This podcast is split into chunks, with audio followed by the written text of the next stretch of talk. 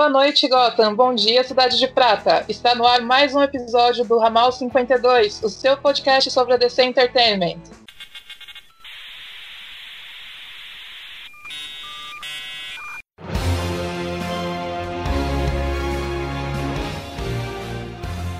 Ramal 52 Um podcast do portal Terra Verso.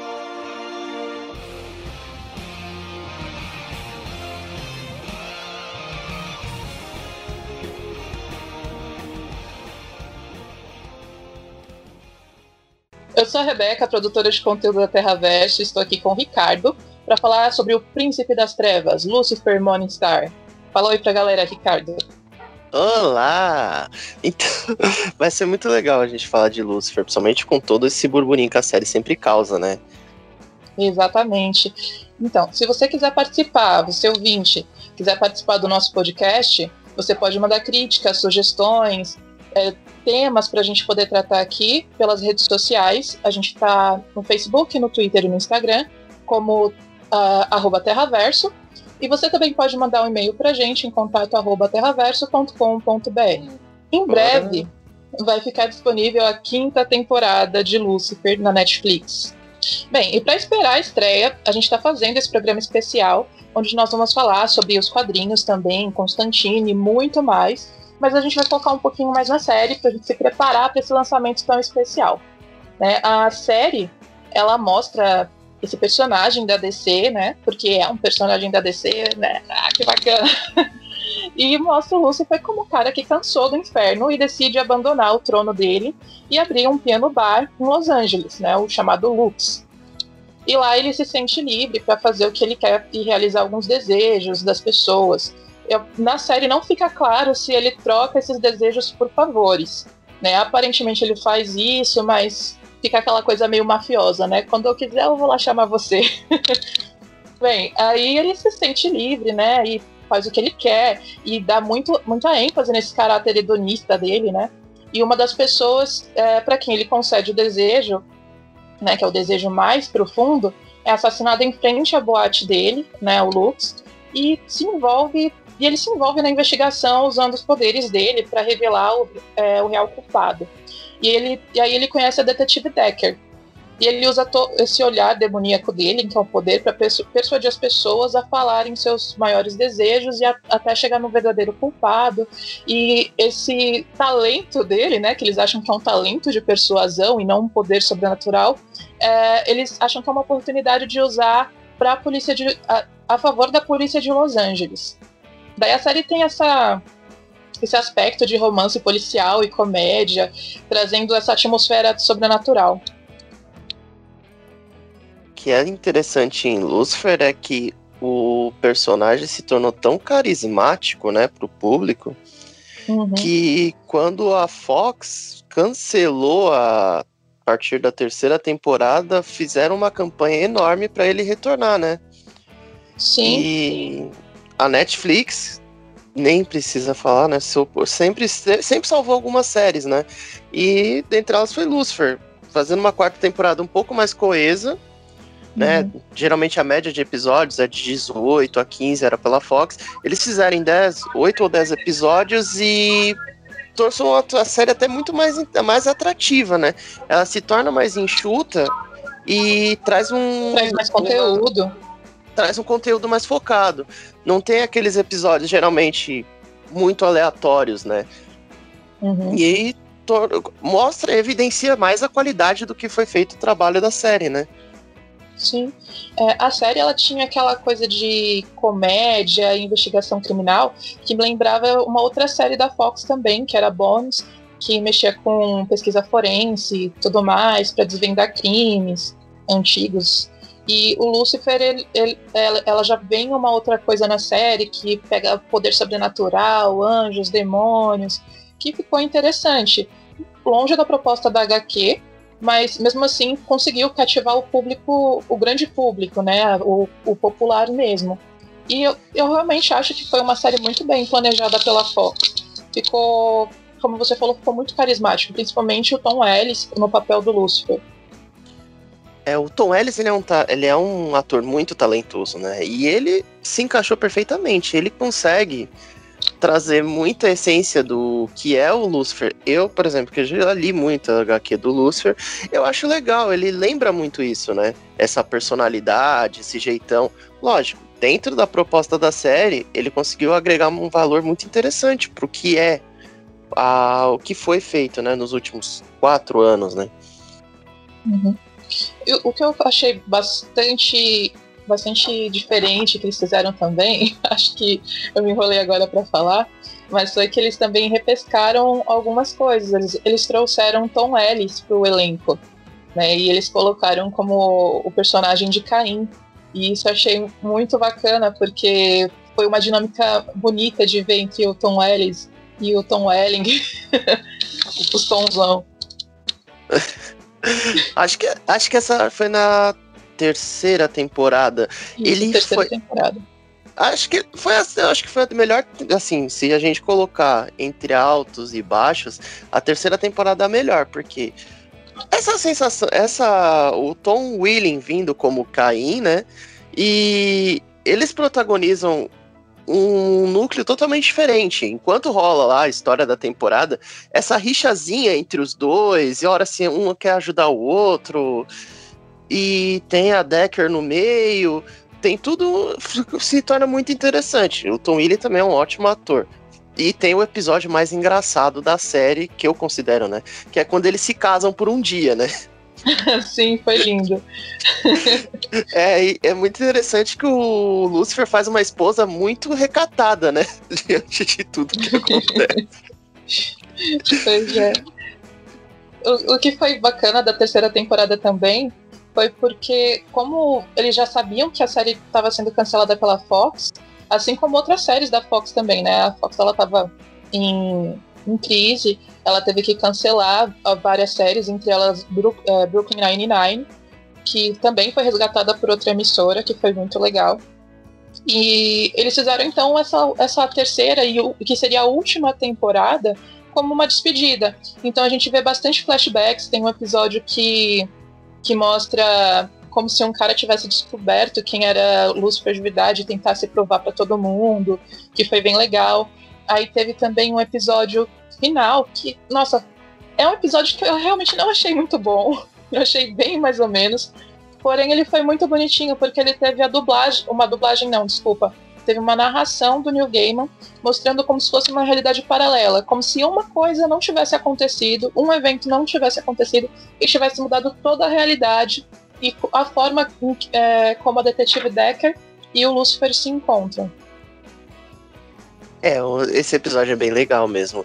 E é interessante como o Neil Gaiman participa, né? Ele tem sempre uma participação na produção da série ao longo das temporadas, né?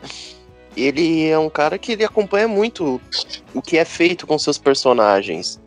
E inclusive agora vai sair a própria série do Sandman com a produção, com ele na produção, né?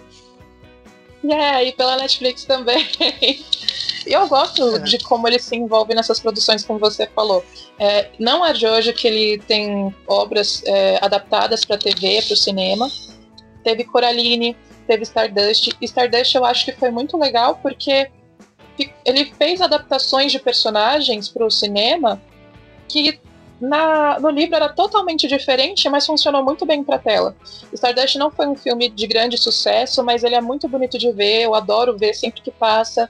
Eu, sempre que possível também eu, eu, eu apresento para outras pessoas para que elas vejam, porque é bem gostosinho, sabe? Aquele comfort filme para você ver quando você quer uma coisinha quentinha pro coração. Ah, com certeza.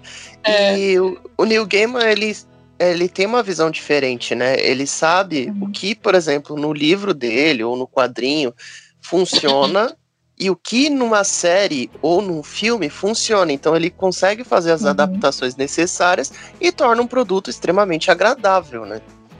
Exatamente, porque querendo ou não, o público que lê nem sempre é o mesmo público que assiste. Então, quando você vai produzir alguma coisa para TV, para o cinema, você tem que pensar: poxa, será que isso aqui vai, vai servir para o grande público? Né? Tem essa questão. E tanto é que tem muitas, como eu falei, tem muitas obras adaptadas e tem mais duas séries também pela Amazon Prime que é muito, são muito boas, Good Homens e e Deuses Americanos, né? E a gente só tem a elogiar essas, essas adaptações dele por ele dar essa liberdade criativa. É interessante, ele, ele, ele, ele consegue dar essa, essa liberdade, né?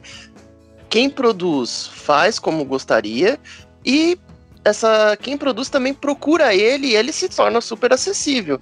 Inclusive, em Deuses Americanos, ele fez uma, algumas adaptações que deixaram alguns personagens com histórias muito mais atraentes do que no livro. Sim. É. E agora, é, enquanto, agora que a gente tá falando disso, né? A diferença entre o Lúcifer do quadrinho e o Lúcifer da série, né? Sim. E eu acho que a diferença entre os personagens é muito grande, principalmente na parte visual.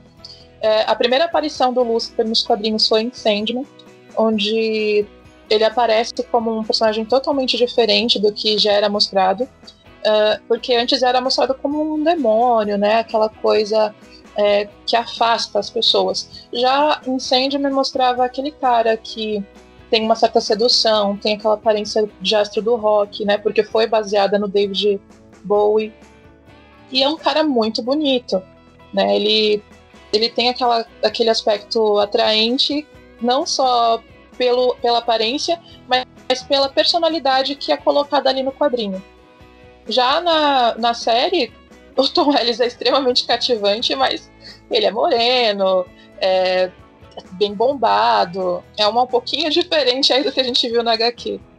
É, isso é verdade. O que eu acho legal é que dá a personalidade do Lucifer é bem interpretada pelo Tom Ellis. Ele é um cara que ele tá ali realmente com a proposta da série. Ele é o, ele é o, ele é o rei do inferno. Ele decidiu virar dono de bar. O que, que ele vai fazer? Se divertir com tudo que acontece. Uhum. Mas ao mesmo tempo que ele se diverte, ele tem tudo sob o seu controle. Ele tem os seus acordos, ele tem os seus laços ali, uh, os contratos, né? Ele usa os seus poderes, aquela forma de sedução. O que, que você deseja, né? E a pessoa simplesmente fala tudo para ele. Então ele é um personagem, ele é o personagem que se assemelha no em personalidade, né, com o, o quadrinho e a série. E isso trazendo num contexto totalmente diferente do que a gente vê nos quadrinhos, né? Porque hum. Lucifer tem no quadrinho tem outra, é um outro contexto, outras outras aventuras até, né? Sim, eu achei é, esse aspecto da personalidade dele um pouco diferente. Eu já discordo um pouco aí de você, porque assim, pelo menos no meu olhar, o Lucifer que a gente vê na série, ele é ele é boêmio, ele é carismático, ele gosta de estar tá ali com o povão. Já o que eu vejo no quadrinho, eu vejo ele um pouco mais frio e calculista, né? Pink Blinders. eu realmente achei que tem essa diferença. Talvez seja a minha forma de olhar para o personagem, mas realmente eu acho que esse caráter boêmio, hedonista, ficou muito mais para a série do que para HQ. Ah, sim, com certeza. É uma adaptação, né, do, do, uhum. que, do que é proposta na série. Sim. Mas, essa, mas você vê que quando a coisa realmente é séria, você, ele lembra muito o Lucifer do quadrinho. Ele tem tudo realmente sob controle, ele calcula tudo exatamente como deve ser. E na, nada sai do controle dele. Tanto que ao longo das três temporadas, a, o grande problema das, a grande problemática que é proposta é quando sai do controle dele. Uhum. Inclusive até as emoções, né? Quando ele vai, por incrível que pareça, encontrar um terapeuta, né? Seria estranho, né? Um, um cara chegar no seu consultório e ser o próprio demônio. Então, é um demônio fazendo análise. É uma coisa. É, essa proposta é, é muito interessante. Eu gostei muito dessa dinâmica dele com a terapeuta. É, e ele, ele tem. Quando ele começa a perceber que as coisas saem um pouco do controle dele, que tudo que ele calcula não é exatamente como ele calcula, ele vai procurar uma terapeuta para entender se o problema é com ele ou com o universo à sua volta, né? É, será que eu tô realmente no controle das minhas ações ou é isso ou é Deus fazendo eu achar que eu tô no controle das minhas ações? Né? Ele fica é... meio paranoico com isso. É, exato, é, ele fica, é muito interessante essa questão edípica dele, né? Ele sempre uhum. aquele, aquele. Ele é muito retratado, acho que se não me engano, na segunda temporada aquele garoto que tem problemas com o pai, né? Então, Sim.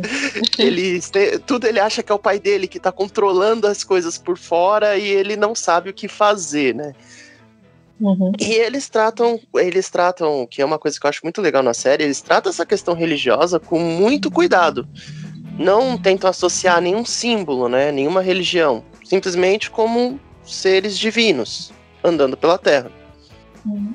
Assim, uma coisa que eu achei bacana também foi porque. Aliás, eu tô falando muito bacana, desculpa aí, pessoal. é, mas o que é muito legal que eles fazem é nessa questão dos símbolos religiosos que você falou, um episódio que mostra uma espécie de seita satânica que eles tentam desmistificar, né? Porque tem aquela imagem do bode e o Amenadiel fala que foi ele que inventou esse apelido pro Lúcifer. aí, é. é. aí tem toda essa parte cômica em cima do bode. Ah, por que, que vocês acham que eu sou um bode? Não sei o que lá, isso aqui tá tudo é. errado. Eu não é, quero que você pro... sacrifique ninguém para mim. É, ele fica profundamente ofendido, né, quando acontece isso. É. Exatamente. É, eu lembro de. É, e ele fica bravo com a Ana Madiel, né? Porque tudo começou com o um apelido que ele colocou um no outro. Sim. Sim. É. é é essa coisa legal do Lucifer, né? Ele consegue trabalhar com uma série de elementos que, se fossem em, em discussões assim, seriam muito sérios, ele traz uma suavidade. Você Sim. consegue debater questões mais sérias, como até a própria existência, que nem ele, né? No Lucifer, bem ou mal, ele é o rei do inferno, mas ele ainda não sabe por que ele foi colocado ali, quem não, pra quem nunca, nunca, nunca acompanhou realmente a série, o Lúcifer ele se torna o rei do inferno porque é uma posição imposta a ele. Ele acha que é um castigo e tudo mais. E foi daí que também acho que é o tema da quarta temporada que ele começa a descobrir outras coisas por trás dessa sua ascensão ao inferno, né? Uhum. E outra coisa que eu acho legal é comparar entre série e HQ é a Amazing. Eu, eu gosto muito da da série, eu gosto muito da da HQ. Só que eu acho eu acho elas extremamente diferentes. Porque, assim, tem o. A, eu acho que o aspecto visual delas é relativamente parecidos. Porque a Maisie da série, na verdade, ela tem os dois lados do rosto é, sem estar deformado, né, simétrico, bonitinho e tal. Só que ela tem, quando ela escolhe a forma dela demoníaca, a gente vê um pedacinho lá do rosto dela desfigurado. Até aí tudo bem. Só que a da série, ela tem uma presença diferente, ela é dinâmica, ela fala muito, ela faz muito. Já a da HQ, ela é extremamente violenta, só que a gente não vê isso de falar tanto, ela já é bem mais contida não tem esse, essa, essa coisa extrovertida.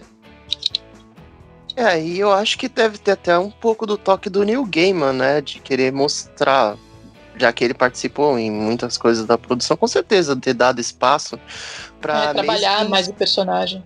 É, até porque como a série gira em torno do Lucifer e a Mazikin, né? Então, ter o lado dela na história é interessante e ela ter seu própria, sua própria jornada também, né? É, em Sandman a gente não vê tanto dela, a gente vê a presença dela lá, mas nas HQs do solo do Lucifer, ela tem um papel diferenciado. E tem uma que é de 2016, 2017. Uh, eu esqueci o nome, me ajuda nessa, Ricardo. Calma aí. Lucifer. Céu congelado? Isso, eu acho, eu acho que é nessa mesmo que ela tá como rainha do inferno. Então colocam ela de uma forma diferente nas, H, nas HQs solo do Lúcifer. Né? Ela tem um protagonismo maior que eu acho que às vezes até supera do próprio Lúcifer. É, é porque no, como as HQs solos do Lúcifer, elas são só realmente. É mais como se fosse um diário, né? Porque é tudo em volta dele e do universo ali das pessoas que estão próximas. A Maisie uhum. tem que ter um destaque muito maior, né? Sim. É, o Amenadiel também, ele é, ele é, bem diferente da, da série, porque ele tá ali mais para Ele quer acabar com o Lúcifer, ele não tá ali para apoiar ele nem nada, não, não tem aquela coisa de irmão que a gente vê tanto na série. Né? O Amenadiel que é mais, tipo, humilhar o Lúcifer do que qualquer outra coisa. É, o que é legal na série é que no começo ele vem para sacanear o Lúcifer, né? Depois ele começa a viver na Terra e começa a perceber que existem muitas outras coisas a não ser o irmão dele estar errado. E é, ele fica mais uma... humano. É, é muito legal essa coisa, né? Dele ser divino, ele era divino, vivia isolado, acima de todo mundo, então ele olhava com uma certa arrogância, né? A humanidade uhum. e o próprio irmão que era supostamente obrigado a punir os condenados. Então, ele colocava muito Lúcifer no mesmo nível de pessoas dos condenados. Ao longo da série, você vê que isso muda, né? Até porque em certos momentos aí ele tem uma queda, tem todo um problema com ou os seus próprios problemas e vai se tornando um personagem até mais humanizado. Sim. E mas o que eu acho interessante a gente comentar aqui também é da diferença de personagens que tem na HQ, não tem na série. Né? Porque a Detetive Decker mesmo não existe na HQ. É, um, é que ela foi realmente desenvolvida apenas para a série, né? Vai ter diversas diferenças entre a HQ e a série, porque a HQ também é um pouco mais. Ela tem uma proposta mais séria, né? No, uhum. O Lucifer, a série em si, ela não tem uma proposta assim, ah não, vamos fazer, sei lá, uma, uma série lá Game of Thrones, sabe? Uma saga do Lucifer. Não, é uma, é uma aquela série realmente que a Fox usava para preencher a programação. Então ela tem um tom mais leve, inclusive por isso que chama a atenção de muita gente que não lê quadrinhos e até muita gente que é religiosamente um pouco mais conservadora, assiste. Porque tem, é, tem toda uma proposta, assim, de ser suave, né? De mostra que é uma coisa à parte. É, é começa aquela, ah, eu vou assistir para criticar. Aí fica pelo Tom Ellis. ah, pergunta que não quer calar, né? Quem não fica, não assistiria pelo Tom Ellis, né? O cara. É... ele é um ator muito talentoso. É, boa pinta, e... rapaz. É, e ele não se. Ele assim, ele consegue protagonizar os momentos mais engraçados da série sem ser o forçado, né? Ele não tá se fingindo força, é, forçar o humor. É uma coisa tão natural para ele quanto é o personagem mesmo de, nos momentos mais, mais sérios, né? É, ele tem uma carinha de cafajeste, né? Que você sente que é natural. Exato. E isso, e é interessante a gente voltando aí falar da terceira temporada com o Tom Willing. O Tom Willing é um cara com uma postura séria, né? E os dois combinaram muito bem na, na dinâmica entre eles. Inclusive até no primeiro episódio em que eles aparecem, né? Que o Sim. Lucifer vem todo debochado e o. E o. Eu esqueci o nome do, do personagem que ele faz, o Caim ele tem um nome de detetive, que ele tem todo uma, um, tem todo um disfarce. E ele vai dar uma queimada no Lúcifer, assim, que ele fica. O Lúcifer finge que não, não acontece nada. Mas entre ele e a detetive, ele perde a linha. É uma coisa bem legal. Sim. E... É, o Tom Williams, o Tom Williams, ele tá na série como um, um chefe, né, da, da polícia. Marcos é, Pierce. Mar Marcos Pierce, isso. Isso, verdade. Inclusive, é, eu acho. Né?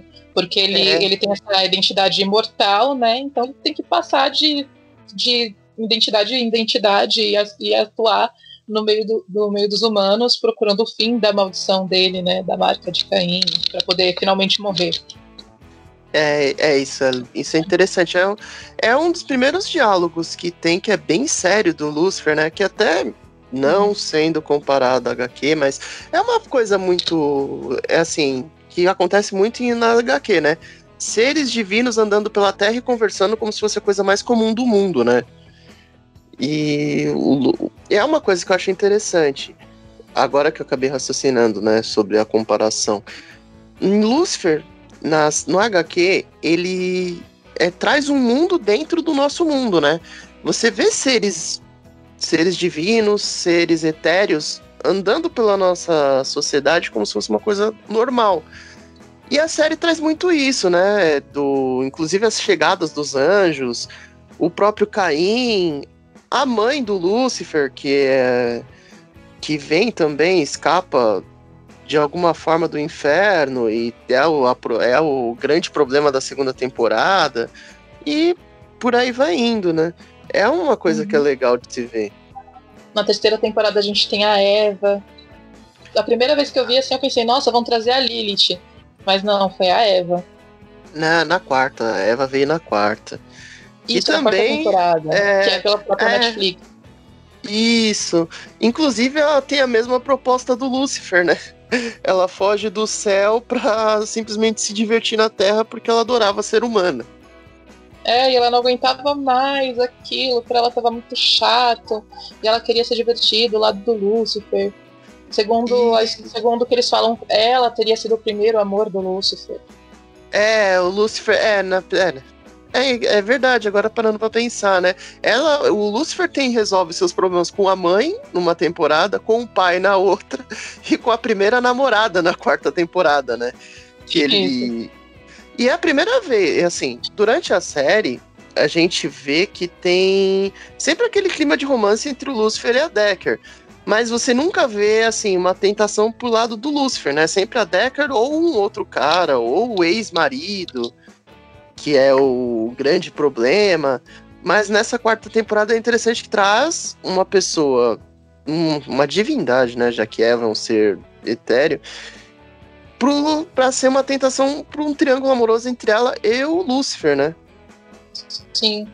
E sinceramente, o final da quarta temporada foi lindo demais. Eu achei muito bonito, assim. É, é, ah, é meu lado romântico falando, né? Eu vou, não vou falar aqui exatamente como foi, porque a gente entregou muito spoiler aqui nesse podcast, mas eu vou tentar amenizar um pouquinho. Mas a forma assim que se encerra, que encerra o, o ciclo dele com a Eva, que encerra o ciclo dele com, é, com a Decker, e também o, aparece também essa durante a quarta temporada esse relacionamento entre a Eva e a Maisie. Nossa, foi muito bonita, foi muito bonita mesmo. É, é uma coisa muito legal. E a, a Netflix não, ela fez uma temporada com menos, né? São 10 episódios, é 8, se eu não me engano. São 10, não é? Deixa eu checar São... aqui. 10 episódios. 10. São 10 episódios. Eles conseguiram trazer as mesmas coisas que víamos em quase 30 episódios da Fox em 10 e uma história com muito mais interessante. Você não para de assistir, né? Você vai em sequência. E uma coisa, um ponto positivo da Netflix, né? Você não espera até a semana seguinte pro próximo episódio. Sim, essa série pelo menos é lançada toda de uma vez. E detalhe, né? Lucifer, de certa forma, ele faz parte do Arrowverso, né? Sim, ele participou do crossover Crises nas Infinitas Terras. E foi muito legal a participação dele, porque colocou ele com Constantine. E antes de lançarem o, o, episódio, eles fizeram todo um segredo, né? Quando estavam se especulando, o Tom Ellis foi lá e, e falou que não, que não tinha nada disso. E foi uma surpresa muito agradável, foi muito gostosinho de ver. Sim, e é, e é engraçado a interpretação. Assim, é um diálogo extremo, é uma participação bem curta, mas é muito a série do Lucifer, né? As ironias, as piadas, ele tentando dar em cima da filha do Oliver e assim mostra uma dinâmica entre que seria que eu queria muito ver, né? O Constantine conversando com o Lucifer, né? Sim. Que são dois, é um... são dois personagens que têm, querendo ou não, têm um caráter muito parecido.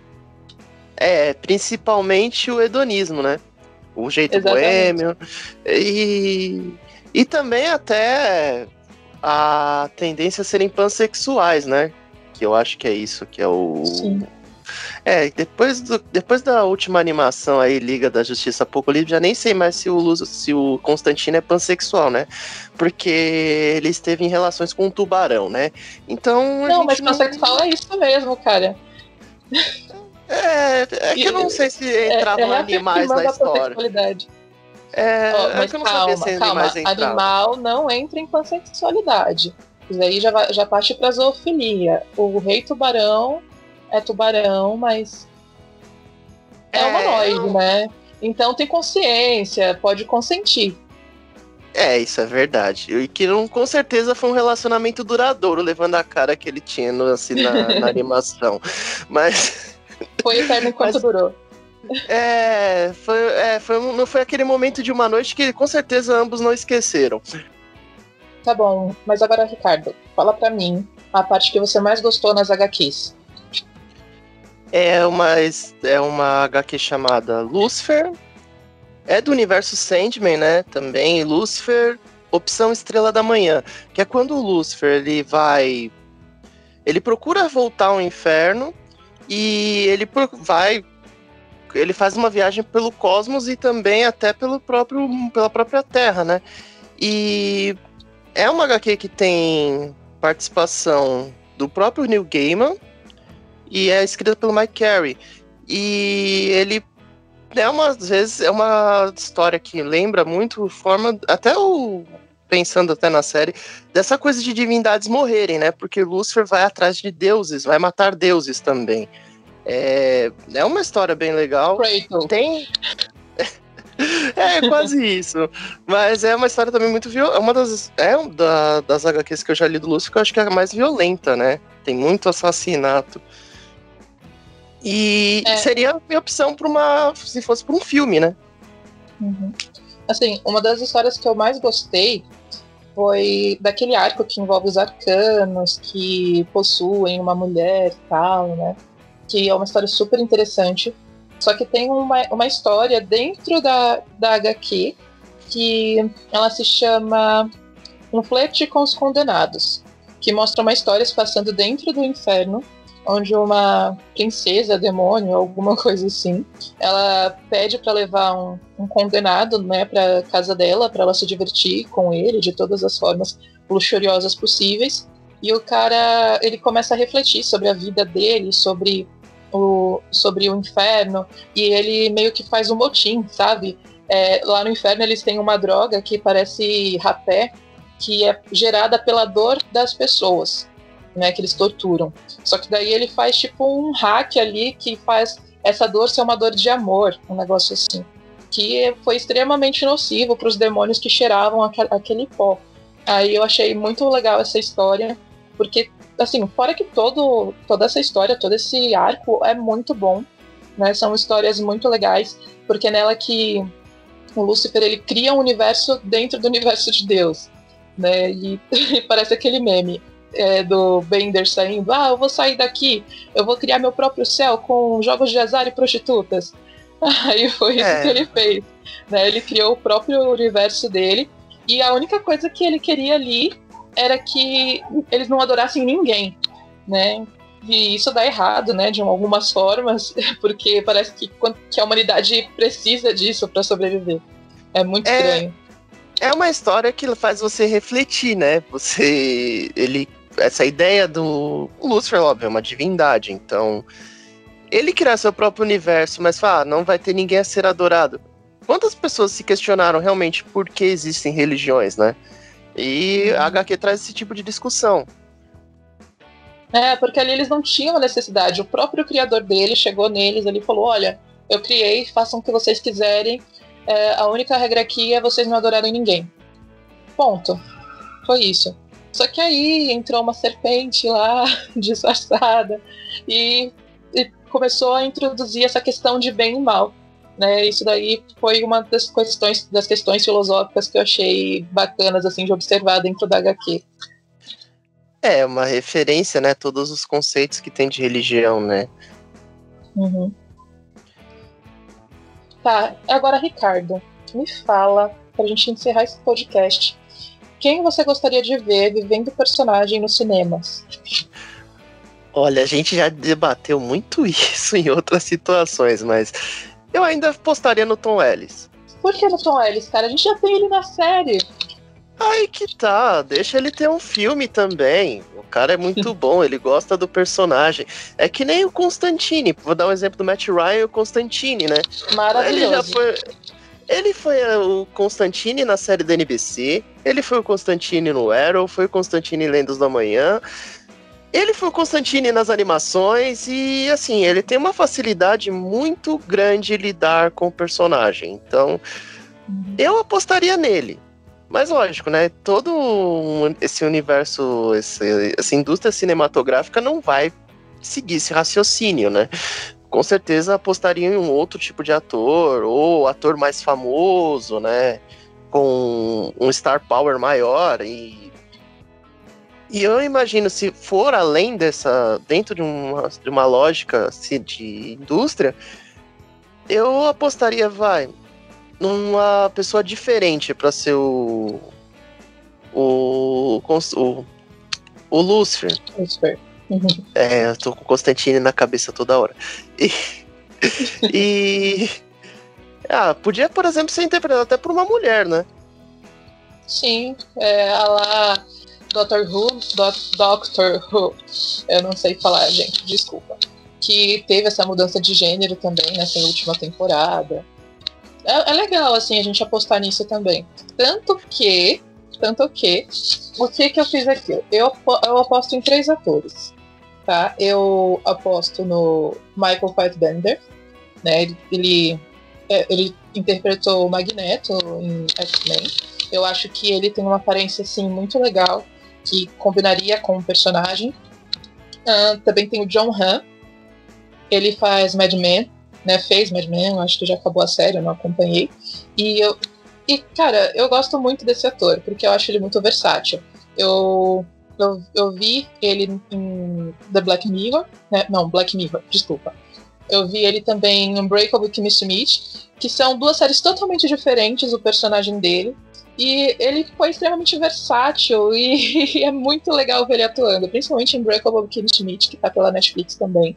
Que, cara, ele faz um papel totalmente caricato e eu acho que daria muito certo também ele nesse papel. E a minha terceira a minha terceira opção aqui é a maravilhosa rainha Tilda Swinton, porque ela é fantástica, né? Ela fez o Anjo Gabriel em Constantine, o filme do Ken Reeves, e ela foi perfeita no papel. E ela tem uma semelhança também com David Bowie, tanto é que, que quando o David Bowie era vivo, eles, eles gravaram uns clipes em que você tem momentos que você não sabe quem é quem porque eles fazem essa, essa caracterização.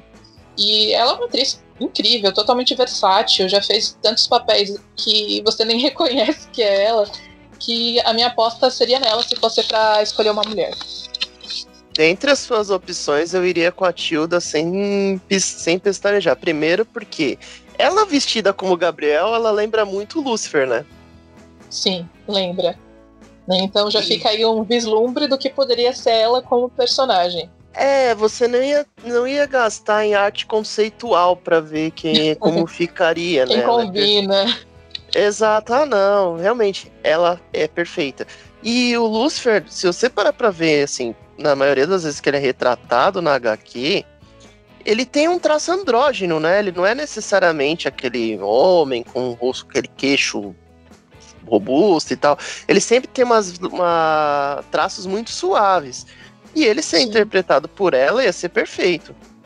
É que isso é muito legal você comentar, porque a androgenia do que é mostrada no personagem também foi uma coisa que provavelmente foi capturada do David Bowie, que trazia isso nos personagens que ele mesmo fazia para os álbuns dele.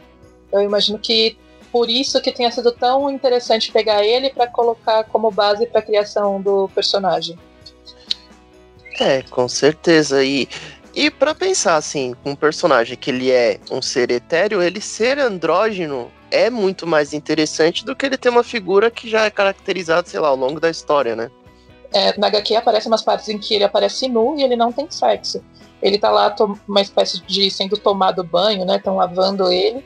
E ele tá lá, é um corpo como se fosse de uma boneca, né? É, isso é interessante. Isso que é divertido, né? No, dessa dinâmica do Lúcifer, né?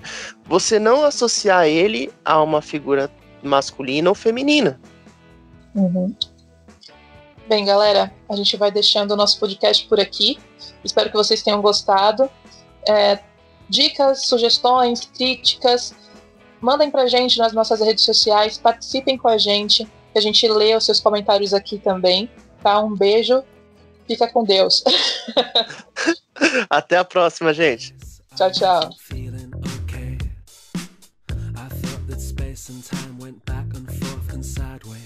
over the